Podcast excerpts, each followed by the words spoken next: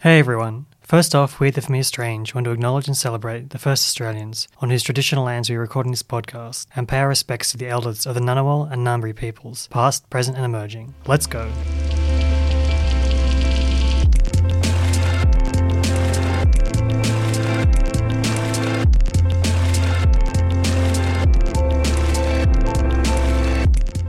Hello and welcome to The Familiar Strange. I'm your host today, Kylie Wong Dolan, together with Simon Theobald. Hi. Today's podcast was due to be a panel discussion between myself, Jodie Lee Trembath, Julia Brown, and Simon Theobald. But unfortunately, due to some technical problems, we won't be bringing that to you today. Instead, we'll be returning to a panel we did way back at the beginning of the Familiar Strange, with special guest Stephanie Betts, former executive producer Ian Pollock, as well as Julia Brown and myself, Simon Theobald. So without further ado, here it is.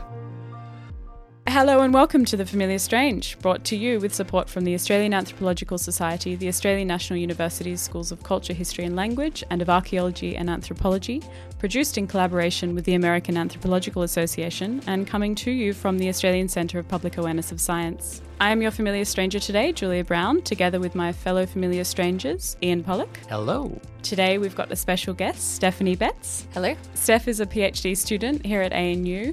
She's in the field of digital anthropology, studying people's relationship with computer game characters, and she is also the president of the Australian Network of Student Anthropologists. And Simon Theobald. G'day. Jodie Trembath is still away in South America. On her way to the Galapagos. Fantastic. We She's miss just her in still. Patagonia. Crazy life. Okay, let's get started. Ian, what's on your mind this week? I am thinking about those things that people in a culture say, this is what we do in this culture. And then when you look at them, they never, nobody actually does it. I'm uh, writing a chapter on kinship at the moment. I do my fieldwork in southeastern Indonesia where there's kind of a, a kinship system that's been very finely described. And there's, there's little variations from culture to culture, but is understood to be like really totalizing and universal, like- like an abstract system that, that describes a lot that's really important about people in this part of the world.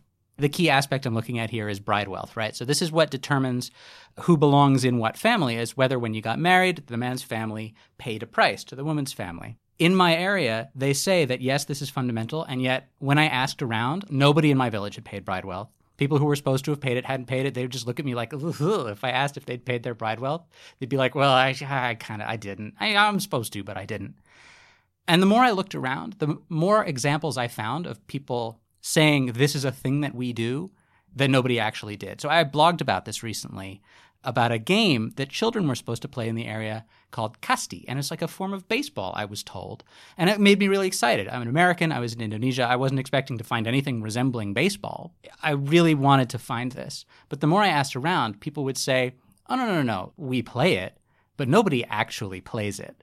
And it really gets to the heart of the question of what a culture is.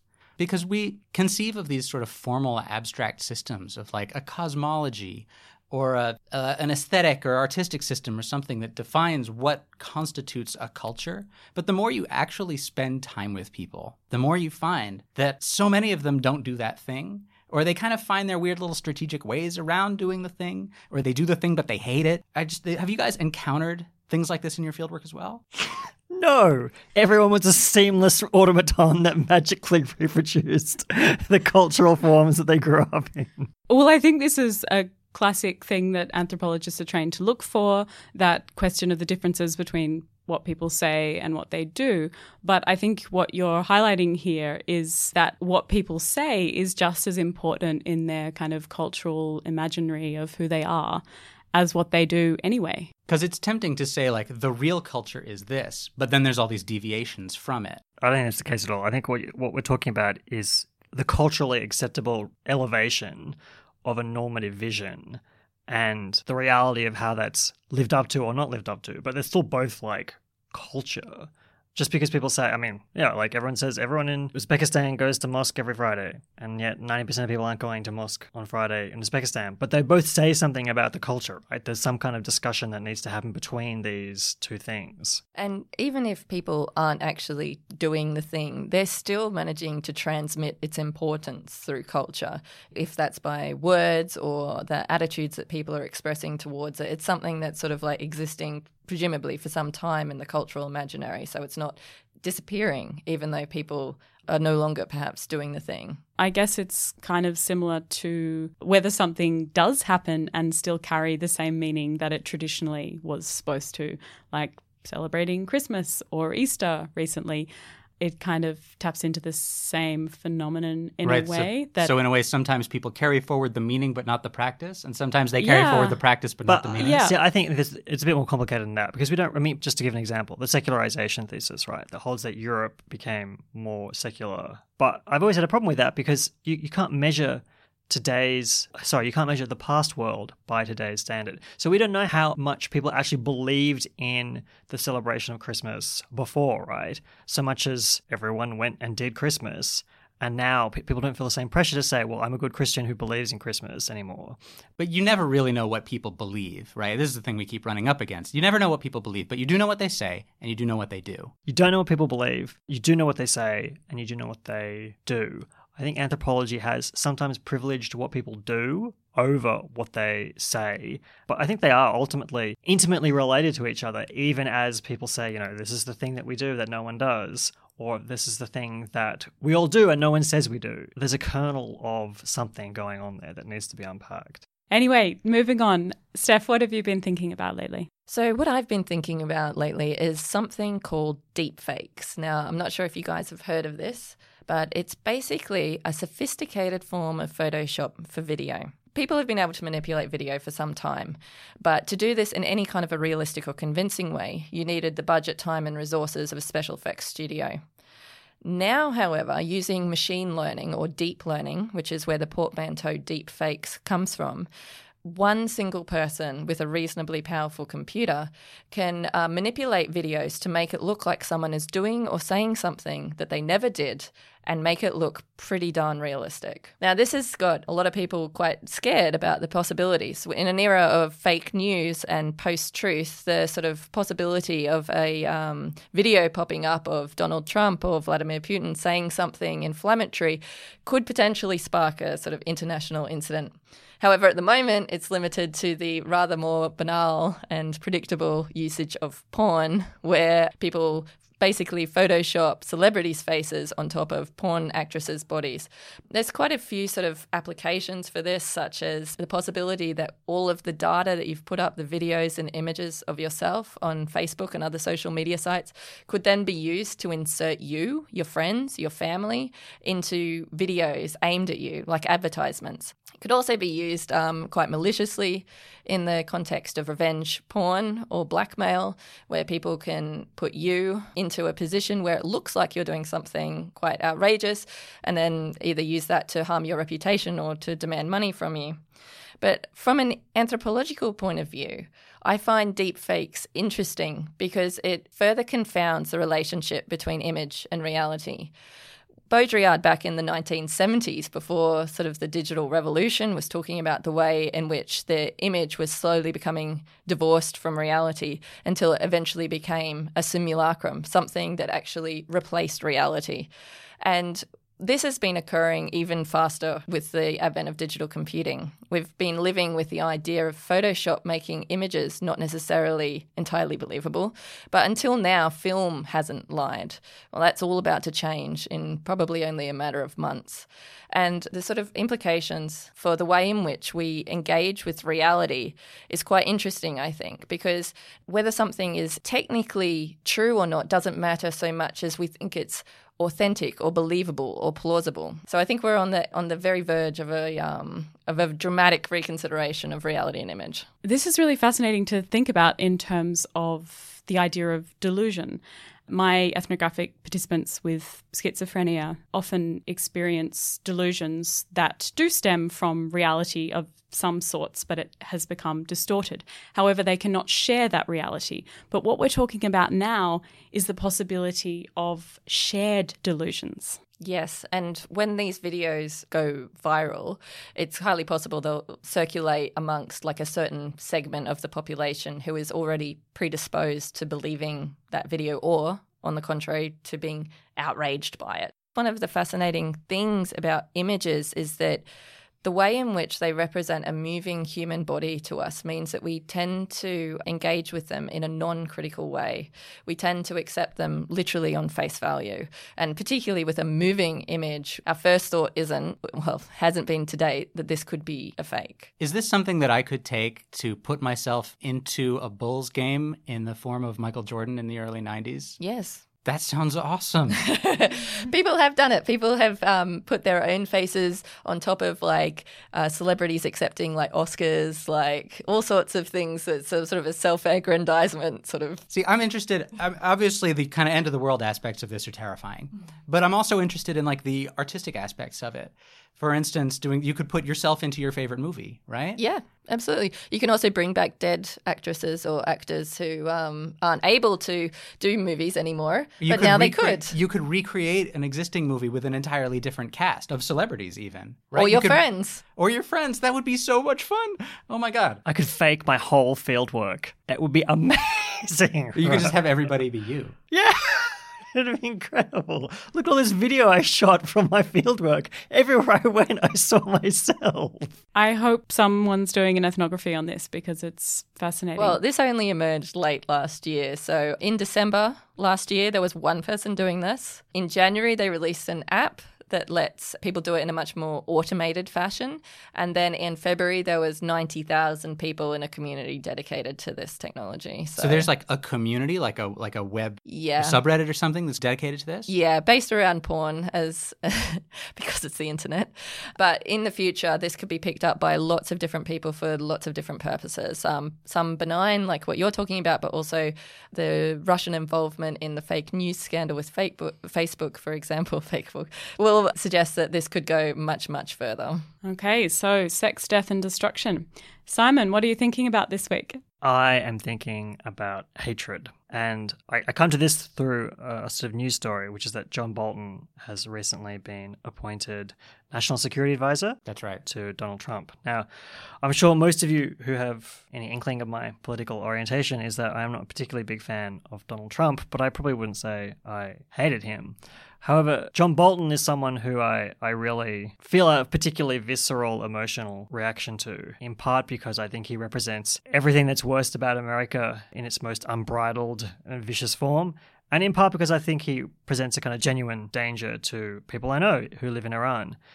But it got me thinking about the degree to which really strong emotions, like hatred, play a role in our work as anthropologists. Now, Ghassan Hage, who I interviewed last week, no, who I interviewed some time ago, but whose interview was put on the internet last week, talks a bit about this in an article he wrote called Hating Israel in the Field, where he talked about his experiences during the 2006 war between Israel and Lebanon. But for me, the work doesn't quite get to the, the kind of issue which is whether or not we as anthropologists who are trained to be self reflexive have room for emotions that are so strong, like hate, or whether we think that these are kind of things that we have to ex- dispense with. Because in some ways, we often talk about hate as an emotion that clouds one's vision. And the aim of anthropology, I think, has always been to kind of make clearer social relations. So, what do you guys think? Is there a place for hate in anthropology? I think that there is, as long as it's handled very carefully.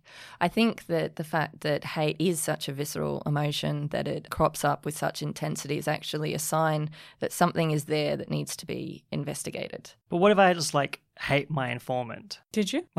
I didn't actually hate my informants, but my informant sometimes said things to me that were really Difficult to digest. profoundly opposite to the way I kind of perceived the world. They were, and they were quite, yeah, they were quite difficult to stomach. Yeah, and I do think that it is our responsibility to try and work through. Well, Hating your informants. as Steph was saying, I think it's important to use that hate as a bit of a tool, as something that we can tune into, but perhaps given some distance. During my fieldwork, I had several encounters with people. It was mainly overhearing conversations or witnessing certain things that didn't necessarily bring visceral feelings of hatred, but it did stir me enough to not be able to look at that data for a year. And what was interesting is I knew that I had to go back to it because it felt irresponsible for me not to look at it at all because it made me feel a certain way. But when I did go back to it, I looked at it slightly differently and I was able to kind of explain it within a broader context of the rest of my fieldwork and analyze it, drawing on what other anthropologists have said about similar things, so that it became productive in the end. But if I'd tried to write about that straight away, it just would not have been, for want of a better word, objective enough. So that's that's that's essentially my problem, though, is that that's a kind of tale of of you having to leave the thing behind that clouds the research and come back to it at a point where it doesn't cloud it. And so if you if you in like the heat of passion field work you feel like you hate something, does that mean that we have to wait until the hate has passed before you can analyze it, work on it? There's a question of relevance too, right? Because we didn't go to the field to study ourselves. In the most basic sense, we went to the field to study the other people who were there. Exactly. And so while we might feel hatred and we might say to ourselves, we are in the same situation that our informants are in and we I feel hatred, so probably they do too. What does our hatred really tell us about what they feel? I mean, coming back to our earlier point, you never really know what another person is feeling. I don't think that that's the role that hatred plays or any other emotion in the field. It's not to give us a sense of what other people are feeling, although perhaps it could give us leads into conversations that we might have. It's about ourselves being the tool of research. Like there's a reason that we're there physically in the field when we're sort of engaging in these as much as you can be in a right, digital you're a digital ethnographer. But I'm in in that instance, I'm in the field in the exact same way that every one of my informants is. But um, there is a reason that we inhabit these places in the same ways that our informants, and that's so that we can use the full breadth of our humanity in order to understand, analyze, and interpret the situation.